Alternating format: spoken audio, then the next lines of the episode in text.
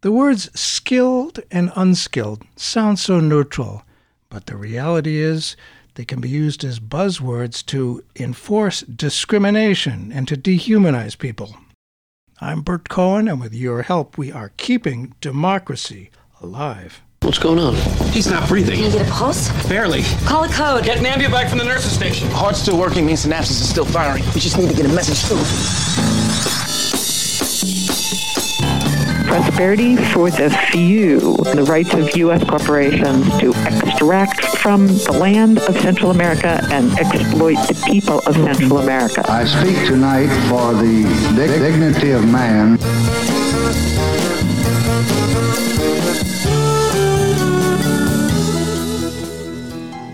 What could be less political than the terms skilled and unskilled? As our guest today, author Natasha Iskander notes, they appear as a truly neutral term, a technical matter. We think of skill as a straightforward measure of ability, experience, education, or training. But in her new book, Does Skill Make Us Human? Migrant Workers in 21st Century Qatar and Beyond, she argues that the terms skilled and unskilled are deeply embedded in social power structures.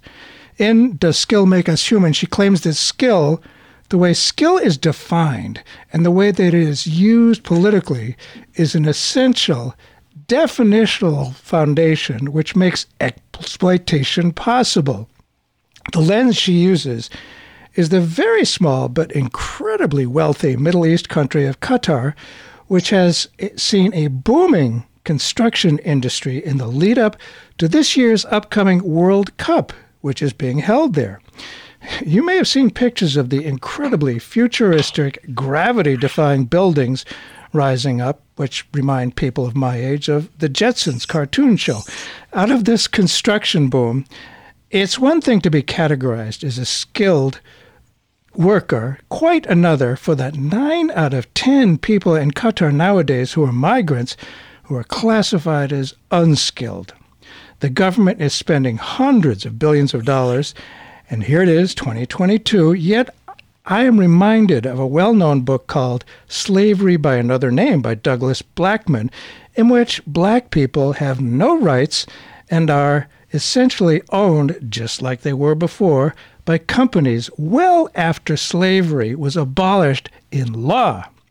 Her book describes how such a thing could be happening in this advanced, ultra-modern country like Qatar for the Fédération Internationale de Football Association, or FIFA World Cup, the first time this global soccer tournament will be held in the Middle East. That's a big deal. Well, thank you for being with us, Natasha Iskander. How, Thank you so much, Burt, for having me on your show. Well, I'm really delighted. How did you arrive at the title of your book? That's a great question. Thanks for asking me about it. I um, actually arrived at the title of the book uh, somewhat accidentally. The book centered on the question of skill, but uh, the title occurred to me as I was. Um, observing uh, something that happened in Qatar that was kind of outrageous and almost unimaginable. And this was a, a marathon race organized in Qatar in 2015. And um, the press coverage of this race showed thousands of men running a marathon race in jeans and flip flops or work boots.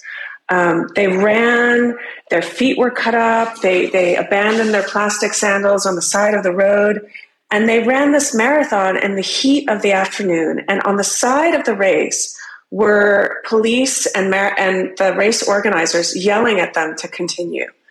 Um, some and it, and it, turned out that the, these runners were not running because they were uh, marathon enthusiasts or athletes they were migrant workers conscripted to run this race, taken from the labor camps where they were housed, and bussed to this race without really understanding that they were going to be running this race, and then forced to run this race in flip flops and work boots. Um, and uh, you know, the, the migrants who were bused to this place felt that they couldn't refuse. And they couldn't refuse because they were migrants with few rights in Qatar. But still, some of the migrants refused to participate and refused to get off the bus. And they were confined to the bus from early in the morning, seven in the morning, to 2 p.m., 3 p.m., 4 p.m. when the race ended, and uh, without food or water or bathroom breaks or anything. And when the organizer of the race was asked about this, he said, Well, we wanted to keep the, the course clear and for the course to look presentable. Um, and then he conceded that the workers who he forced to run the race, he said he pressed them to keep going because a world record was at stake. They wanted to have a, a race with the highest number of runners anywhere in the world. And he said, I spoke to them very politely. And then he added, they're human as well, right? And the fact that their humanity was a question struck me so profoundly.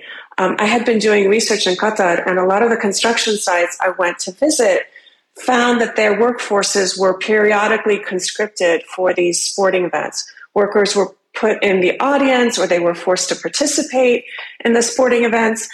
And the fact that they could be pressed to engage in activities that were physically harmful to them.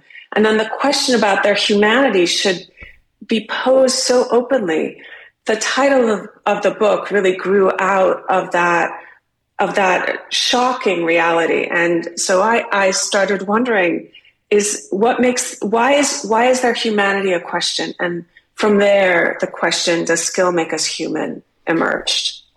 As you describe it, I'm reminded of pictures of the Roman Colosseum where you know slaves would be uh, there for the entertainment of the you know, elite in the audience in the stands. Absolutely amazing that they, they could uh, do that. It's it's uh, certainly a difference between the people in the stands and the uh, people without uh, power on the ground. And you are not Qatari. How did you end up there? And how did you know? How did you end up uh, writing this book? That's a great question. I um, I'm not Qatari but I was fascinated by Qatar. Um, I'm, a migra- I'm a migration scholar. And Qatar is a country that is the photo negative of the migration story, right? So in most places, um, my, the the share of the labor force that is immigrant or migrant is a fraction, right? Maybe ten percent, fifteen percent. In the U.S., we're on the higher end of the global pro- distribution of proportion. So we're at about 17% of the labor force is foreign born. Um, in Qatar, the proportion of the labor force that is foreign born is 95%. Mm. Um, so it is uh, kind of the reverse story of migration. Um, so uh, Qatari nationals make up only a very small minority of the country's residents. And in fact, Qatar is the most cosmopolitan country on earth because it's filled with people from everywhere. Um, but what it allows us to see is that it allows us to tease out whether the dynamics we associate with migration are in fact a product of migration, so people arriving from somewhere else and the rights that are afforded to them in country, or whether they're a, reflection of migrants' minority status.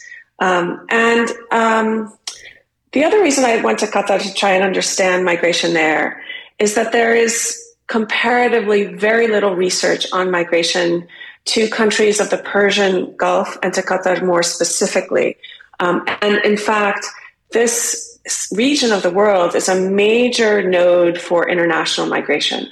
But what there was was a lot of media attention to migrant workers in Qatar and the kinds of abuses they experienced as they built the infrastructure for the 2022 World Cup. And so I was really interested in trying to understand this photo negative of the migration story and how it was connected to the labor exploitation that migrants were experiencing. Mm. Yes, it seems like an old story in an ultra modern world. Uh, t- tell us about Qatar. I vaguely know where it is. Where does it fit in in the, in the Arabic world? Are they aligned with the Saudis? Uh, there's the the Saudi competitors, of course, is Iran. Tell us about specifically, like geographically, where they are and politically where they are. Sure. So Qatar is a tiny country. You know, it has a population, including its migrant population, of a little over two million. Um, as someone who lives in New York, that's you know less than Brooklyn or less than Manhattan, right? So it's it's it's a tiny country, um, but it's a and, and, it's appended to Saudi Arabia. It kind of uh-huh. hangs off the Saudi Arabian peninsula. But it's a, a lavishly wealthy country. It has the highest per capita GDP anywhere in the world. And most of that wealth, I mean, all of that wealth really, mm-hmm. comes from its natural gas reserves. It has the third largest national natural gas reserves uh, in the world, and it produces 12% of the world's natural gas. So it's a huge player in the natural gas market. Um, it has a complicated relationship with its neighbors in the Gulf and the rest of the Middle East. Um, this relationship uh, is complicated for a lot of historical reasons, but the more proximate reason for this uh, friction is uh, the region's response to the Arab Spring in 2011. Ah. So, uh, Saudi Arabia, the UAE, Egypt, Jordan, a few other countries really responded to that mass mobilization uh, for a new political system uh, in various countries around the region. They responded by doubling down on an authoritarian style of governance.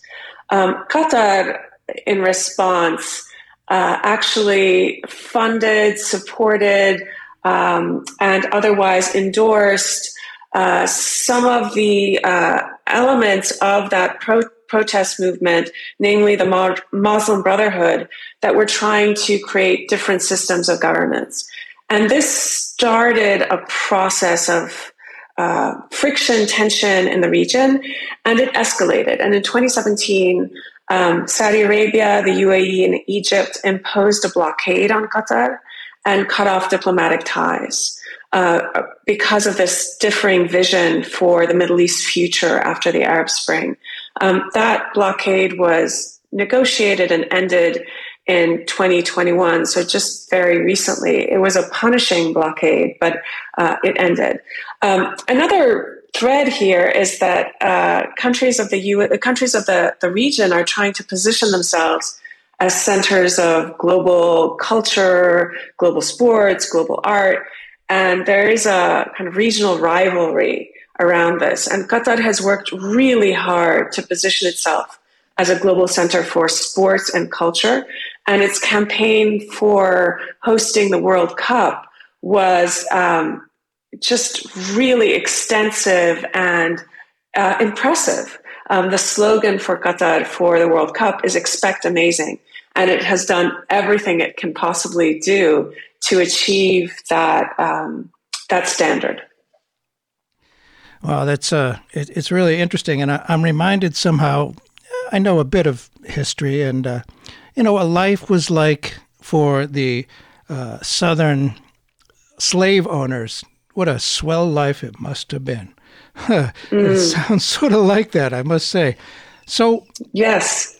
How, how, how did well is that picture you know, semi accurate, do you think? I think um, there is a difference in that Qatar has never uh, embraced a system or used a system of chattel slavery like the one we had in the US, where slavery was inherited. Uh, this, being enslaved was a status that was passed down. Um, so in Qatar, that is certainly not the case in, in a contemporary sense. Um, but Qatar did adopt a system of formal bonded labor until just recently. Um, so for the decade uh, of from 2010, when Qatar was awarded the World Cup hosting rights, to just very recently, a year ago, really, um, Qatar embraced a system or enacted a system of formal bonded labor in which workers were bonded, migrant workers were bonded to their employers. Uh, their, their rights to live in the country were tied to their employment. They were unable to quit for any reason, including uh, wage theft, abuse, forced overtime. Um, workers uh, also did not have the right to leave the country, to quit their jobs and leave the country. They required an exit visa to leave the country. Um, so uh, when I first went to Qatar in 2011, one of the remarkable things was that the the line in customs to leave the country was far longer than the line to enter because you actually had to show that your employer gave you permission to leave the country in order to exit the country. Additionally, um, all forms of labor organizing or protest uh, were outlawed, um, and mm. workers who were subject to abuses had no real remedy. And so this resulted in uh, really high rates of labor exploitation, but also injury and death. Mm. Um, because of the attention that Qatar has received due to the fact that it is hosting a global tournament, um, you know, it has received a lot of attention from human rights organizations, from the international press, and uh, and recently from the International Labor Organization. It has made some changes to its regulatory structure. So now workers technically can quit their jobs, change their jobs, and exit the country of their own free will. Um, they still do not have the right to protest. They still do not have the right to organize. And the process of getting any redress for labor violations is still incredibly difficult. Um, I can tell you more about why these regulatory changes are uh, somewhat superficial. Mm-hmm. But the, mo- the more important point here is that the regulatory changes happened at the tail end of the construction boom uh, for the World Cup, right? So for a decade, uh, these regulatory changes were held off. And that has been the decade when most of the construction for the, the World Cup has happened. How convenient. You wait to fix yes. it it's done. For those who may have just tuned in, Burt Cohen here. The show is Keeping Democracy Alive. And we're talking about uh, Qatar and uh, what it may portend for the future in general. And uh, our guest today is the author of a new book, Natasha Iskander. The book, the book is called Does Skill Make Us Human? Migrant Workers in 21st Century Qatar and Beyond. And, you know, as you talk, I was wondering, like, why do people come there? I mean, if they're going to be abused, I get the impression that the recruiting of what they called unskilled workers has become quite a science in Qatar. Tell us about how and where they get the workers, the criteria used, and why is it that so many people are coming there? Sure. So, um, workers to construction sites in Qatar come from all over the world. Um, they come literally from every corner of the globe that you can imagine. Some of the construction sites I was on, and you know, these construction sites are massive, right? So it's like 10,000 men working on these construction sites. And, you know, at one construction site that I went to, one of the managers had a hobby of tallying the number of languages on the construction site and uh, reached a tally of 22 languages spoken on the construction site. So, you know, these sites were like Roman armies with people from all over the world working together without really sharing a common language in many cases. But workers from Mozambique to North Korea, from South Africa to the UK, uh, anywhere you put your finger down on the globe is where workers in Qatar were from. Although it is uh, it is important to note that um, a larger share of workers came from South Asia and from East Africa and uh, North Africa. So, uh, why do people come? It's a really good question, right? So, why do people come to Qatar? Yeah. Um, it's the question is made even more interesting when you think the fact that it costs workers um, between $500 and $3,500 to migrate. to Qatar. I mean, to, to, to get the job, they have to pay recruitment fees that are really exorbitant. And for workers in Qatar, um, you know, the minimum wage is $200 a month, and the wages are not much higher than the minimum wage. Uh, it takes about a year on a two year contract to pay off the recruitment fees. So, why do workers go? And the reason that workers go is that these jobs present a marginally better option mm-hmm. than the jobs available at home. But I want to stress here that they're only marginally better. And in fact, the low wages have made it such that some companies are struggling to recruit workers from places that have been traditional recruitment sites. Uh, some parts of India, for example, uh, you know, they just can't recruit from Kerala, for example, anymore for the kinds of jobs they used to recruit for, for because the wages are too low. No one will come. So what have companies done, right? Because they live and die by the ability to recruit workers. They have to recruit, you know, on, on any given site, hundreds of workers a month right? So it's really, uh, they, they have to focus on recruiting workers. So what companies have done is to turn their attention to places that have been damaged by climate change. Uh-huh. They, they uh, have developed a strategy that moves from recruiting people to actually recruiting places and seeking out places where fields have been damaged by endemic drought or salt poisoning from sea rise mm-hmm. has um, made fields unproductive, or where typhoon after typhoon after typhoon has destroyed people's homes and livelihoods. So these places are uh, the places that recruiters target because the people there are now uh, newly destitute, newly poor, right? They need to work, they need cash to respond to these climate disasters. But the important piece here is that they are newly poor in many cases. So these are often communities, the communities that recruiters target, where um, these were places that had seen better days prior to climate damage, where there had been significant investment in things like education, uh, nutrition, health, other human development uh, investments.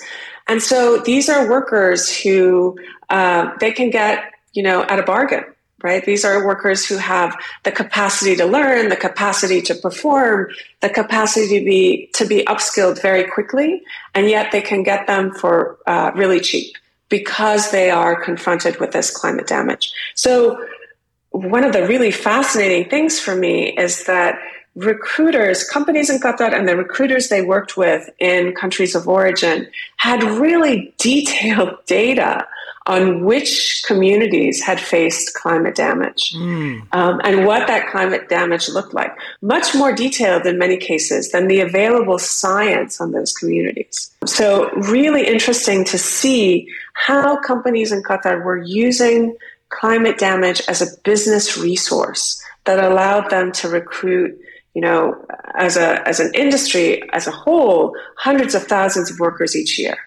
Wow, yeah, there's so many aspects of climate change that we don't think of, and that that's a very interesting and revealing one. And it, you say, in some respects, the future of Qatar portends can be observed here in the United States.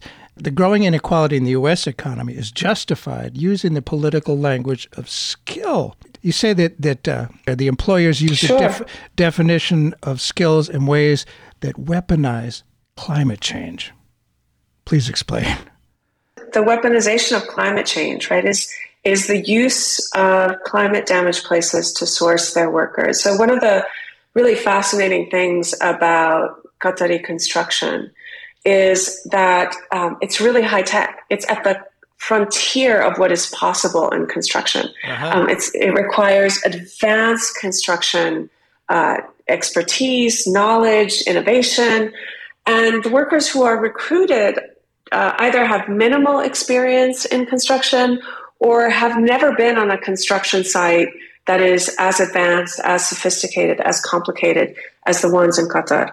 Um, and so the sites act as these vast training systems, right? Like every single process on Qatari construction sites are organized around training workers, every single interaction.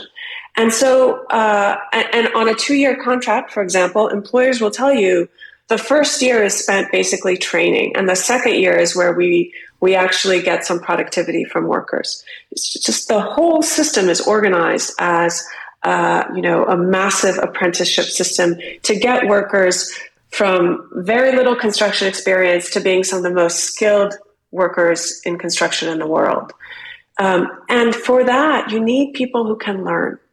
And you need people who have what employers call absorptive capacity. Mm. So that means they have had some basic education, um, fairly sophisticated literacy, uh, education in math, education that allows them to read construction documents and construction plans. And that is why clim- climate damaged places are so attractive because they can go to a place, say the Khulna region in Bangladesh, that has had higher rates of school enro- enrollment and for longer than other places in Bangladesh, but where now the economic activity, especially the agricultural activity, has been impacted by sea level rise um, and saltwater intrusion.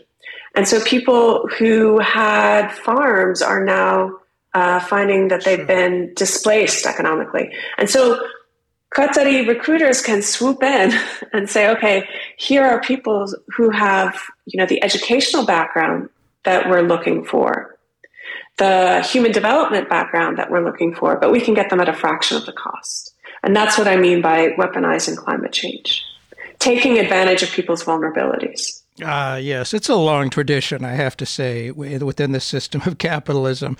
Uh, Lord knows. And I wonder, as you say that they're a lot of them are reasonably well educated. Uh, they learn on the job. They get skills on the job. Their skill level improves on the job.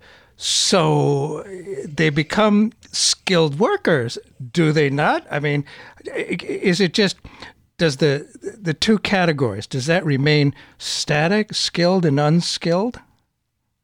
Yeah, it's really interesting. One of the things that I found was that uh, the category of unskilled actually had very little to do with actual competence. Yeah. It was a political category, not a category that actually reflected people's um, actual ability. Right. So one of the really fascinating things for me was to talk to managers and supervisors on these construction sites. So, as I mentioned, these were vast training systems, but they were also highly detailed training systems. So, supervisors knew exactly how fast people were learning, where the weaknesses were. They, they did rounds several times a day to understand uh, what the learning gaps were. Um, so, really highly granular and detailed understanding of the actual expertise level, the actual skill level of workers on their site. And, and, you know, as I said, these workers became masters in their trades. Mm. And yet when I asked managers about their workers, they uniformly describe them as unskilled. And this tension between, you know, a really granular understanding of the actual uh, skill level of their workers and the category of unskilled made me think, okay, this is not about skill. This is about a political category. And, and once I started looking at this, I noticed um, just how much Qatari society uh, was organized around these categories. So, one of the really interesting things about the coverage of the working conditions in Qatar was that the press said, and human rights organizations said, these labor abuses are possible and occur because Qatar hires workers, recruits workers, uh, allows them to reside in the country under something called the kafala system, which was a system of bonded labor. But in fact, all workers in Qatar are under the same kafala system. So everyone from, you know, the street sweeper to the CEO of a company, all of them were recruited under the same system uh, whether you were a professor, a doctor, uh, or a construction worker, you were recruited under the same legal framework. But certainly, CEOs, doctors, professors were not experiencing the same kinds of labor mm-hmm. abuses that workers were. So when I started to look at this, I saw just how much Qatari society was organized around these lines, um, really strikingly and visibly so. So, for example, uh, Qatar has regulations that segregate workers who are labeled unskilled uh, to certain parts of the country. So, uh, uh, workers who are described as unskilled are banned from living uh, formally by law from areas that the Qatari government uh, describes as quote unquote family areas. And you can go to the government website and there is a map, color coded, uh, indicating which areas of the country, which areas of Doha in particular, unskilled workers are banned from. Uh, they are uh, formally excluded from those places. Um, they are uh, not permitted to enter public spaces except for certain prescribed times of uh, the week. Uh, most of those times are times where workers are working.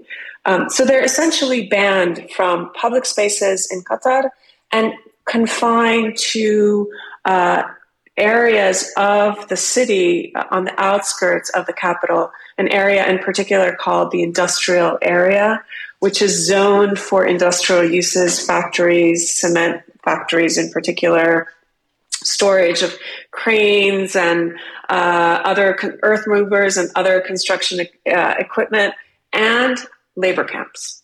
Um, and the the census for Qatar uh, has close to half a million workers living in an area uh, uh, like 10 kilometers squared. It's the, the population of this um, industrial area is 99.9% male. It is a storage area for labor, and workers are confined to these uh, labor camps, some of which are pretty abysmal in the kind of living conditions they offer workers. Wow, interesting. So half a million out of a general population of 2 million. That's pretty significant. And for those yeah. for those who may have just tuned in, Burt Cohen here. The show is Keeping Democracy Alive. And we're talking about uh, maybe uh, the shape of things to come here in the United States and other uh, parts of the Western world. Our guest is Natasha Iskander, who's got a new book out, Does Skill make us human, migrant workers in 21st century in Qatar and beyond. And I wonder how the government uh, felt about what you were doing. Did you did they know what you were up to and how did you get access to these construction sites and uh, tell us about that process please and, and what the government may have thought about it or did you just sneak under their radar no, I didn't sneak under the radar. I was very careful uh, in organizing my research. Um, I wanted to ensure that I did it in a way that was safe and ethical for everyone involved. Um, one of the things that I did was that I uh, applied for uh, a research grant from the Qatari government um, in a bid to make sure that it was transparent to everyone what I was doing. Um, so I got a grant from the Qatar National Research Foundation uh, that was organized uh, on the premise of looking at working conditions and skill development on Qatari construction sites.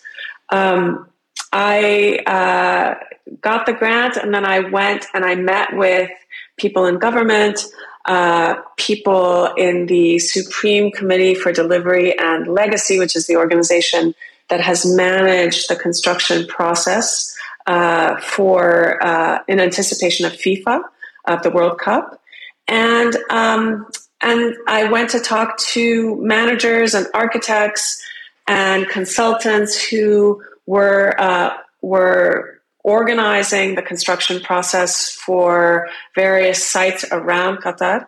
And I got their permission to uh, come to their construction sites and to interview workers, uh, even to visit labor camps.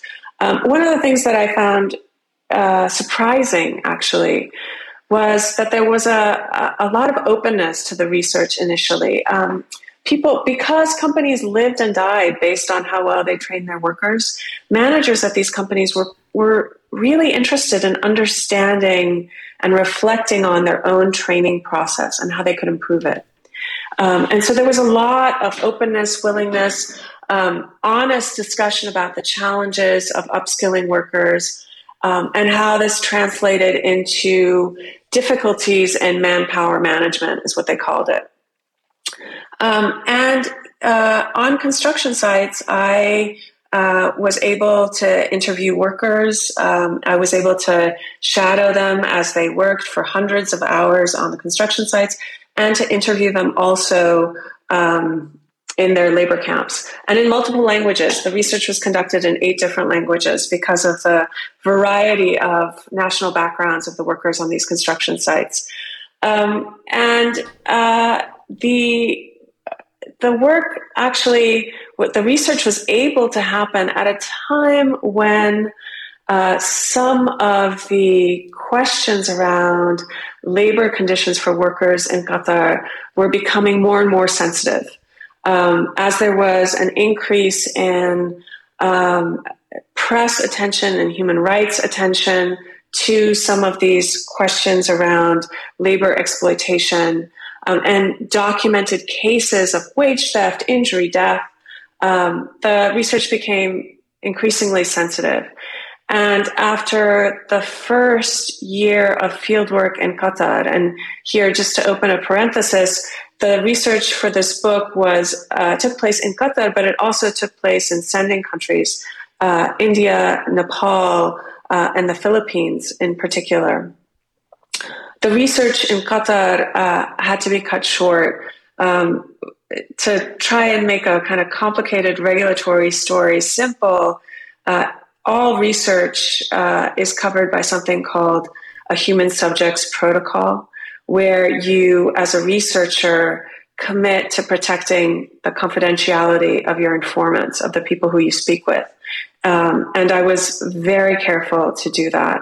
Once that, once my ability to maintain the confidentiality of my informants was threatened by government actions, I left Qatar and I uh, terminated my contract with the Qatar National Research Foundation because I would not conduct research uh, under pressure or threat that I would not be able to protect the confidentiality of my informants. Whoa. So were they? I, I, I don't know if you recorded your uh, writing on paper, you know, in a notebook or whatever, or if it was in some kind of, uh, you know, electronic form. And I wonder if uh, there was any threat to uh, take that stuff from you. Yeah, you know, one of the one of the challenging things is that in the background of, you know, while I was conducting this research, there were several instances where researchers who were conducting you know, a fraction of the research that I was conducting, not going to construction sites, not going to labor camps, were being picked up, detained. Uh, researchers and, and press, actually, journalists, were being picked up and detained and held in detention until they turned over their raw data. Uh, and I, I, didn't want to be in that position. Yeah. Um, so, uh, right. So, a couple of the measures that I took uh, were to upload absolutely everything uh-huh. onto a server in New York. Ah, good thinking. At my university, yeah uh, password protected. Nothing was local, uh, as, and I and I destroyed all of my paper notes, and I kept everything on a remote server uh, at, at NYU. Um, one of the things that started to make me very nervous was that the Qatari government started asking me for um, access to those servers and to my passwords. And then I just uh, started to get that uh, combined with some gestures of intimidation made me feel like it was impossible to continue the work safely. Wow, you made it out. That's that's a good thing. And yeah, you know there are some. You know, I I'm in the U.S. The show uh, largely plays in the U.S. We have listeners around the world, but I wonder, you know, as you say there are lessons to be learned here for the world. As, as you say, Qatar provides a window into our future and a warning about how political definitions of skill will be used to shape it.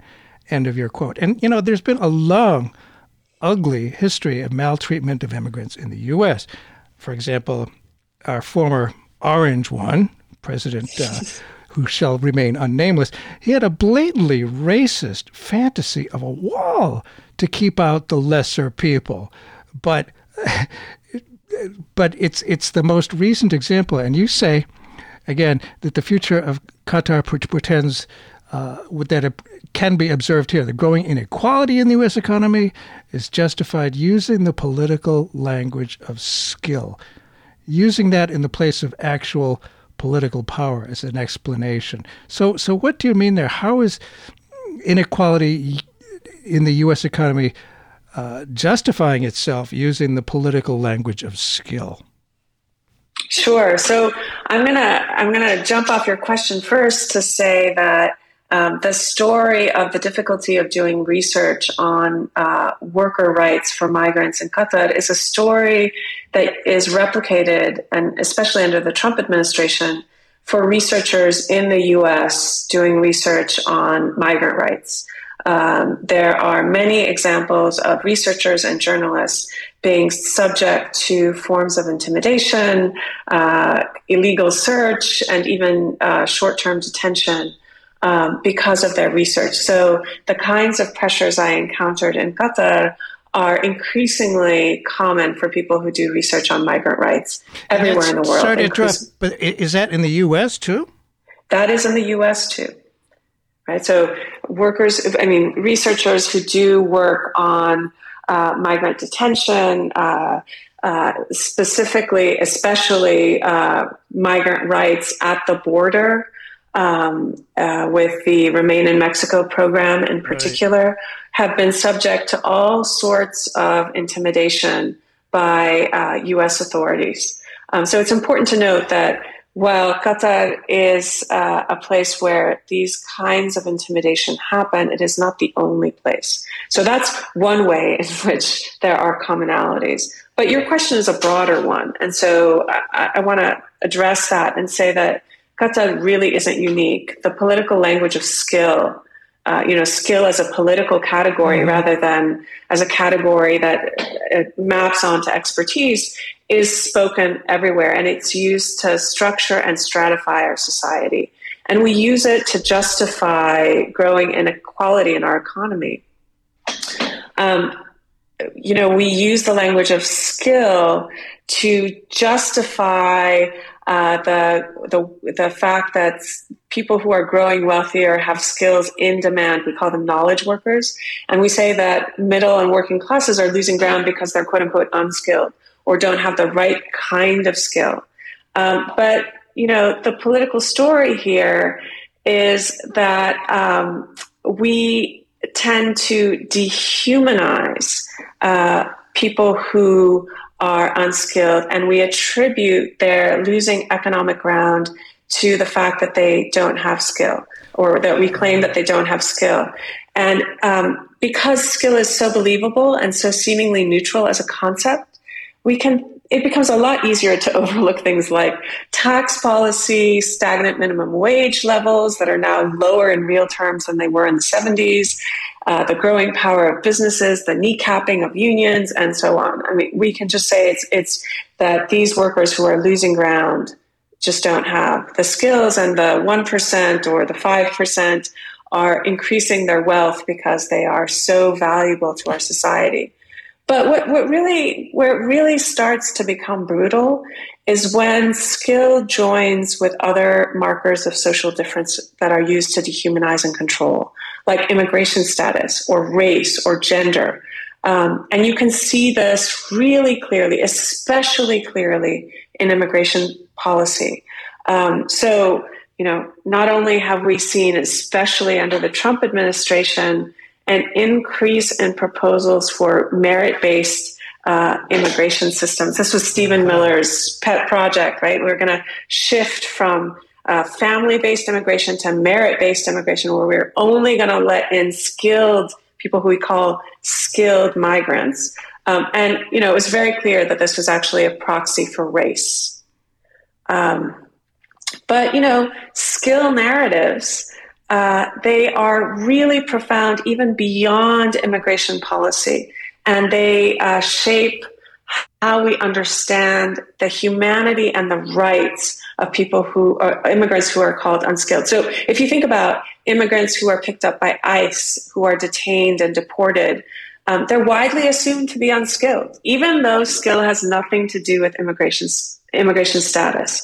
You know, a doctor or an investment banker who falls out of status is just as undocumented as a construction worker or a home healthcare aide. Right. But it is really difficult to imagine immigrants in detention being doctors or bankers or other white collar workers that we place in the skilled column. And so, you know, as part of this, this is part of the reason that you don't see, you know, huge opposition and outrage across the political spectrum at the deeply dehumanizing practices in immigration detention. So we need to really start to pay attention to the way that this concept of skill as a political category enters our political life. It's, it seems so neutral and so apolitical, but it is not. It's laden with all of these meanings. And once we decide that a person is unskilled, we, whether we are conscious of it or not, um, and in ways that are separate from their actual skill, they become dehumanized. And that dehumanization makes it possible for them to be subject to treatment that is uh, in violation of their basic rights, and for it not to be um, as shocking in the political sphere and as mobilizing as it should be. Wow, interesting how it becomes a, a, a word that uh, uniquely serves to justify exploitation and treating whole categories of people as less than. Yikes, ugly stuff, but we need to learn it. We need to learn from uh, reality and our history. If you just tuned in, Burt Cohen here. The show is Keeping Democracy Alive. And we are talking with Natasha Iskander, who is Associate Professor of Urban Planning and Public Policy at New York University's Wagner School of public service. Nice part of the city, I must say. Uh, and we, we, so we use the skill. You know, we imagine, as you say, the way we value skill is unrelated to the way we value persons. Anyone can become more skilled if they want to. If they don't, that's their choice. Do you think?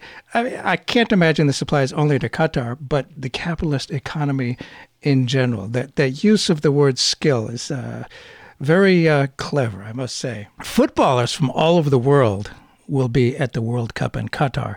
They, of course, do not see the exploitation. But what about the countries and regions they represent? Has there been any awareness, do you think, of the injustice?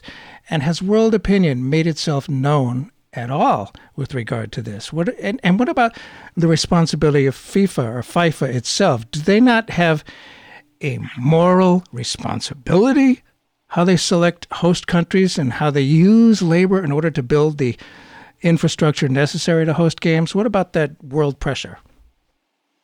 So, uh, you know, FIFA definitely has a responsibility, a moral responsibility uh, regarding the the labor conditions and rights of the people who uh, build the infrastructure to host their games. Um, but, you know, in Qatar, FIFA was not enormously influential as an organization in shaping working conditions.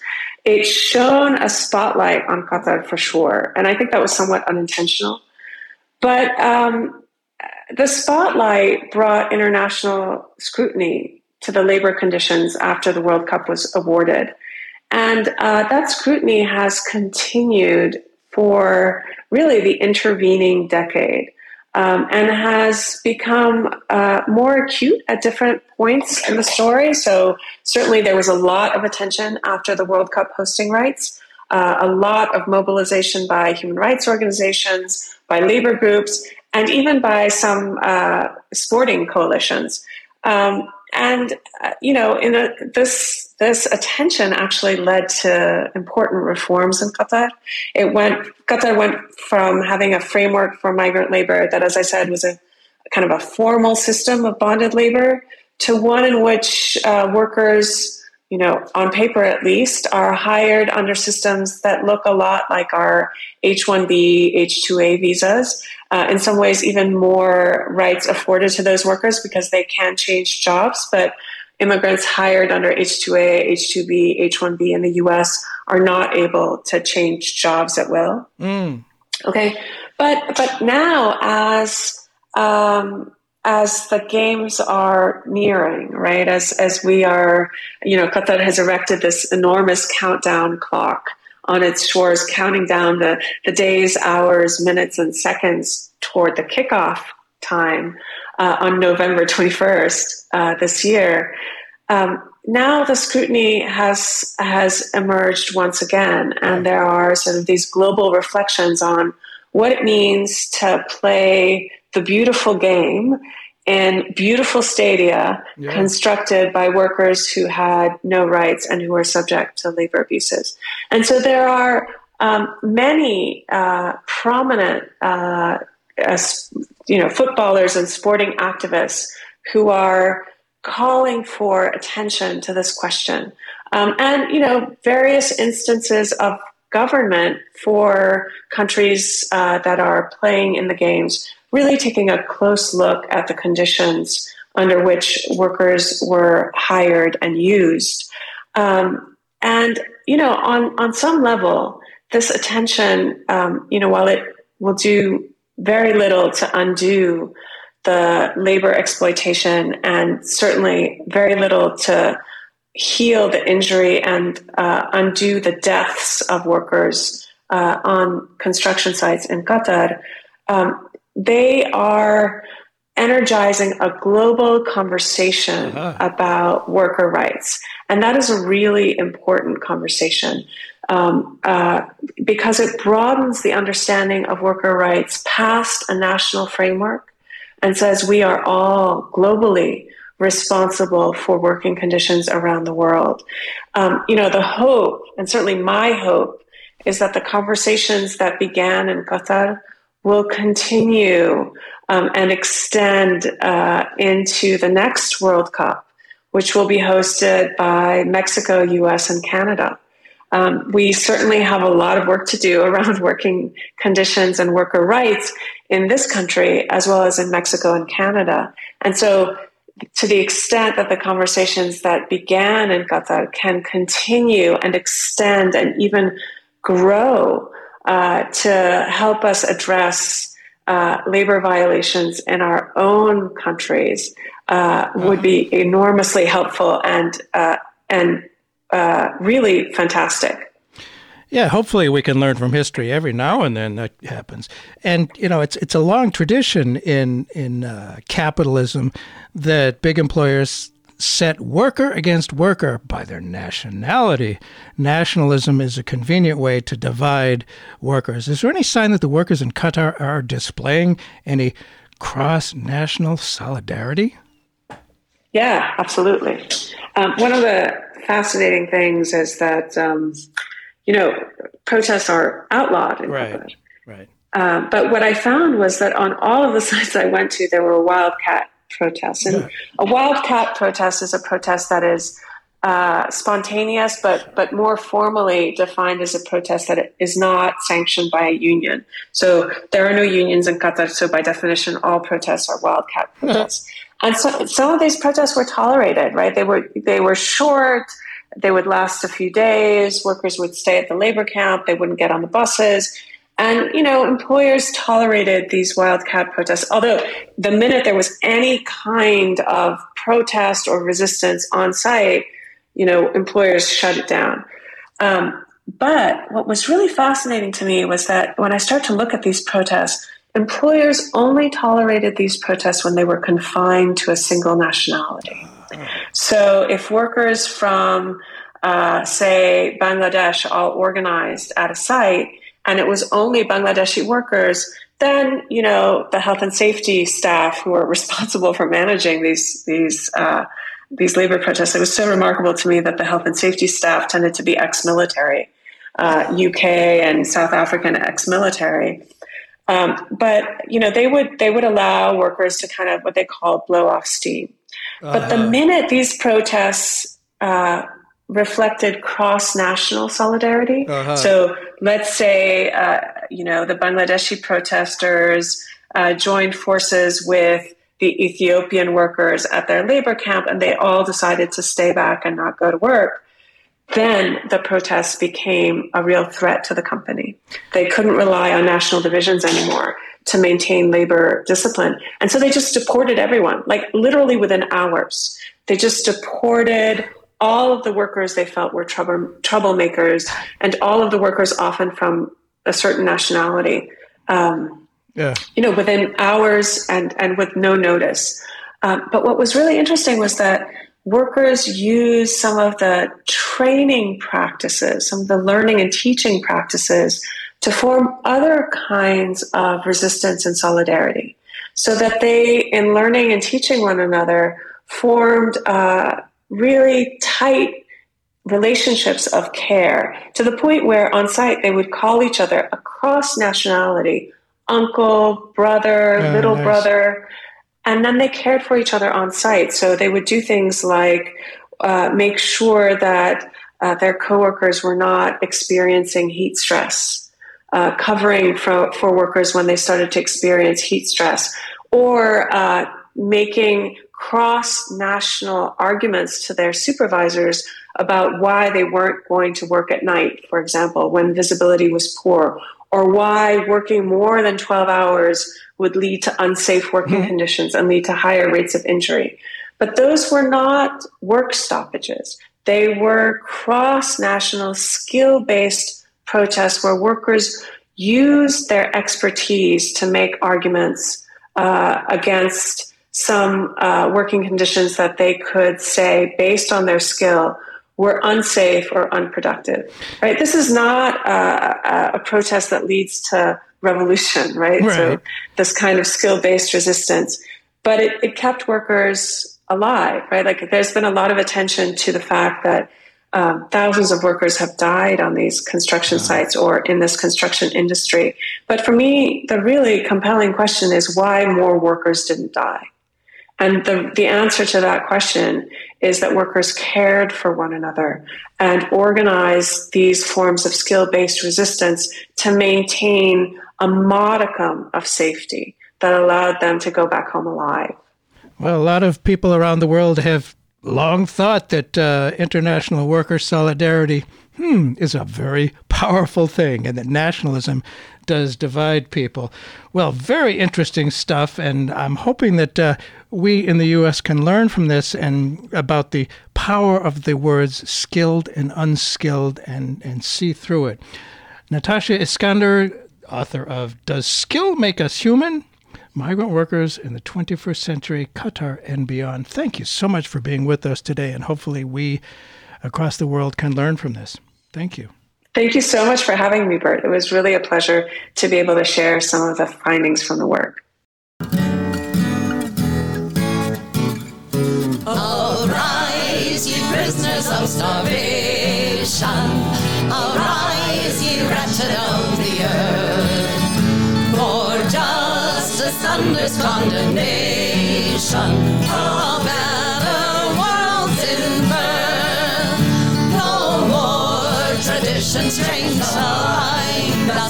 Arise, ye slaves, no more in thrall The earth shall rise on new foundations. We have been taught we shall be all.